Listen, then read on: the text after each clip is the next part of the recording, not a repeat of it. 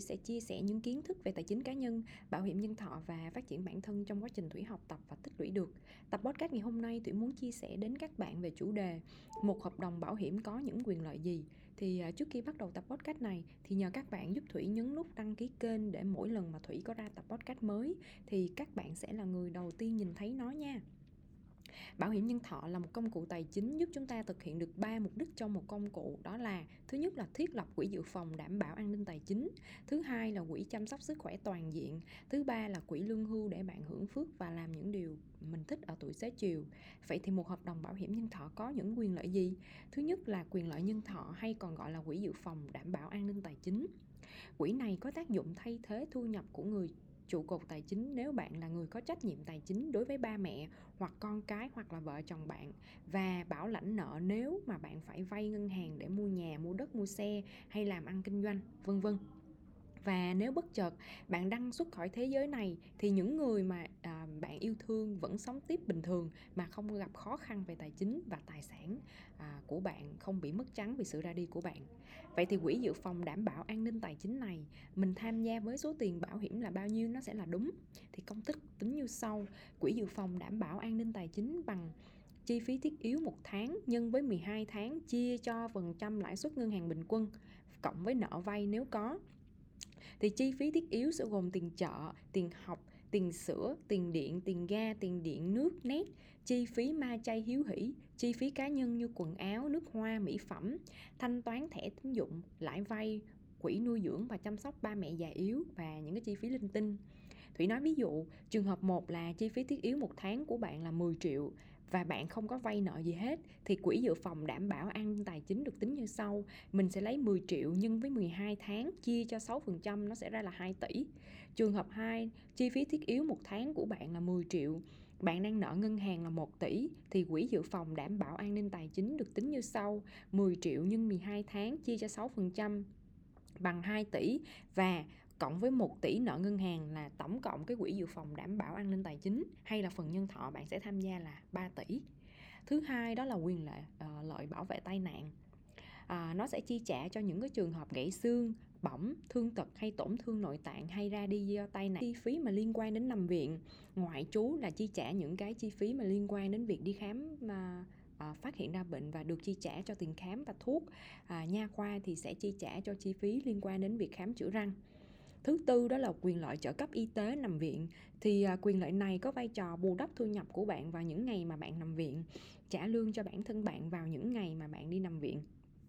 Thứ năm đó là quyền lợi bệnh hiểm nghèo. À, cái quỹ này á, sẽ giúp bạn trả tiền cho chúng ta khi mà chúng ta mắc bệnh hiểm nghèo theo danh sách bệnh hiểm nghèo của công ty bảo hiểm thì ở Manulife á, thì khách hàng sẽ được chi trả 134 bệnh hiểm nghèo chi trả qua 3 giai đoạn sớm giữa cuối à, và bệnh à, theo giới tính và những những cái giai đoạn này sẽ được chi trả tương ứng đó là à, giai đoạn sớm á, là 25% số tiền bảo hiểm giai đoạn giữa là 50% số tiền bảo hiểm trừ đi giai đoạn sớm nếu trước đó đã chi trả giai đoạn cuối là 100% số tiền bảo hiểm trừ đi giai đoạn sớm giai đoạn giữa nếu trước đó có chi trả và bệnh giới tính là 25% số tiền bảo hiểm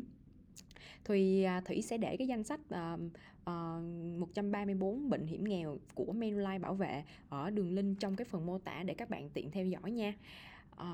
uh, thứ sáu quyền lợi hỗ trợ đóng phí nếu mà khách hàng mắc bệnh hiểm nghèo giai đoạn cuối thì à, quyền lợi này sẽ giúp cho khách hàng không cần phải tiếp tục đóng phí tiếp nữa nếu như mắc bệnh hiểm nghèo giai đoạn cuối theo danh sách bệnh hiểm nghèo giai đoạn cuối của công ty thì à, những cái năm còn lại thì khách hàng không cần phải đóng phí nữa mà vẫn nhận được những cái quyền lợi bảo vệ và đáo hạn như bình thường vì đã mình đã tham gia cái quyền lợi này rồi.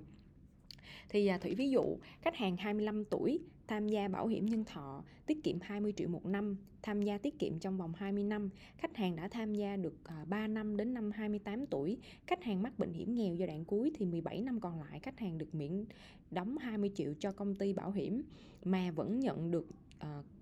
những cái quyền lợi bảo vệ như bình thường và vẫn nhận được cái giá trị đáo hạn như bình thường. Nói cho dễ hiểu là khi khách hàng mắc bệnh hiểm nghèo giai đoạn cuối thì thay vì khách hàng đóng 20 triệu thì công ty đóng thay cho khách hàng những năm còn lại là 20 triệu. Thì à, có rất nhiều khách hàng có những cái ngộ nhận sai lầm đó là cứ nghĩ là mình tham gia bảo hiểm rồi thì có bất kỳ vấn đề gì mình cũng được thanh toán. À, và đây là một trong những cái nguyên nhân dẫn đến lời đồn đó là mua bảo hiểm thì đóng dễ lấy khó hoặc là không được à, thanh toán và dẫn đến là mình nói là bảo hiểm lừa đảo. Tức là khi mình tham gia cái quyền lợi nào thì khi mà có cái sự kiện bảo hiểm xảy ra thì mình được thanh toán tương ứng cái quyền lợi đó chứ không phải là mua cứ mua bảo hiểm là mình sẽ được thanh toán nha các bạn. Mình thủy nói ví dụ hợp đồng bảo hiểm nếu mà bạn chỉ tham gia cái phần nhân thọ và tai nạn, không tham gia thẻ sức khỏe thì nếu như bạn bị sốt xuất huyết thì mọi cái chi phí mà nằm viện liên quan đến à, nằm viện liên quan đến sốt xuất huyết thì bạn phải tự trả vì hợp đồng của bạn không có tham gia cái thẻ sức khỏe. Hoặc là bạn chỉ tham gia hợp đồng bảo hiểm của bạn bạn chỉ tham gia phần nhân thọ và tai nạn, không tham gia quyền lợi bệnh hiểm nghèo thì khi bạn mắc bệnh ung thư phổi thì không được công ty thanh toán liên quan đến cái việc là ung thư phổi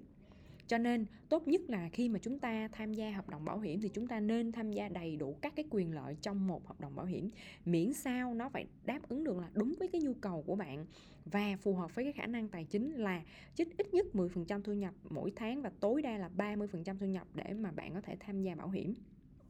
Tham gia đúng với nhu cầu và khả năng tài chính và đừng tham gia ít quá so với thu nhập vì á, không đủ so với nhu cầu sau này bạn sẽ bỏ vì thấy là không có giá trị hoặc được chi trả không thấm tháp gì. Cũng đừng tham gia quá nhiều so với khả năng tài chính vì nó sẽ biến thành gánh nặng tài chính không có khả năng đóng phí vào những năm sau. Để đụng chuyện gì chúng ta cũng được thanh toán đầy đủ. Lưu ý là khi tham gia bảo hiểm không phải cái gì à, chúng ta cũng được thanh toán mà từng quyền lợi sẽ có những cái điều khoản loại trừ. Ví dụ quyền lợi bệnh hiểm nghèo thẻ sức khỏe trợ cấp y tế hay miễn đóng phí sẽ loại trừ những cái bệnh có sẵn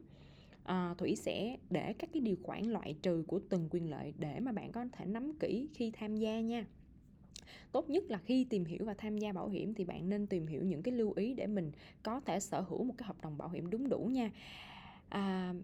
bạn có thể nghe lại cái tập podcast uh, um, làm sao để có một cái hợp đồng bảo hiểm tốt nhất đúng đủ và an toàn. Thủy có để luôn ở đường ờ, cái đường link trong cái phần mô tả. Và tập podcast ngày hôm nay đến đây là kết thúc thủy hy vọng những chia sẻ của mình sẽ giúp ích cho các bạn trong cái việc là uh, tìm hiểu và tham gia một hợp đồng bảo hiểm đúng đủ và an toàn. À, và cũng có thể giúp những cái bạn đã tham gia bảo hiểm có thể ngồi review lại cái hợp đồng của mình đang có trong một cái hợp đồng bảo hiểm, hoặc là bạn cũng có thể nhờ tư vấn tài chính của bạn, tư vấn, đã từng tư vấn cho bạn, hoặc là đang phục vụ cái hợp đồng cho bạn, review lại cho họ, cho bạn. Và nếu như các bạn thấy tập podcast này mà thủy chia sẻ những thông tin hữu ích đến bạn, thì bạn hãy nhớ nhấn nút like ủng hộ thủy và chia sẻ đến với những cái người thân, bạn bè để mọi người cùng biết tới nó nha. Xin chào và hẹn gặp lại mọi người. 拜。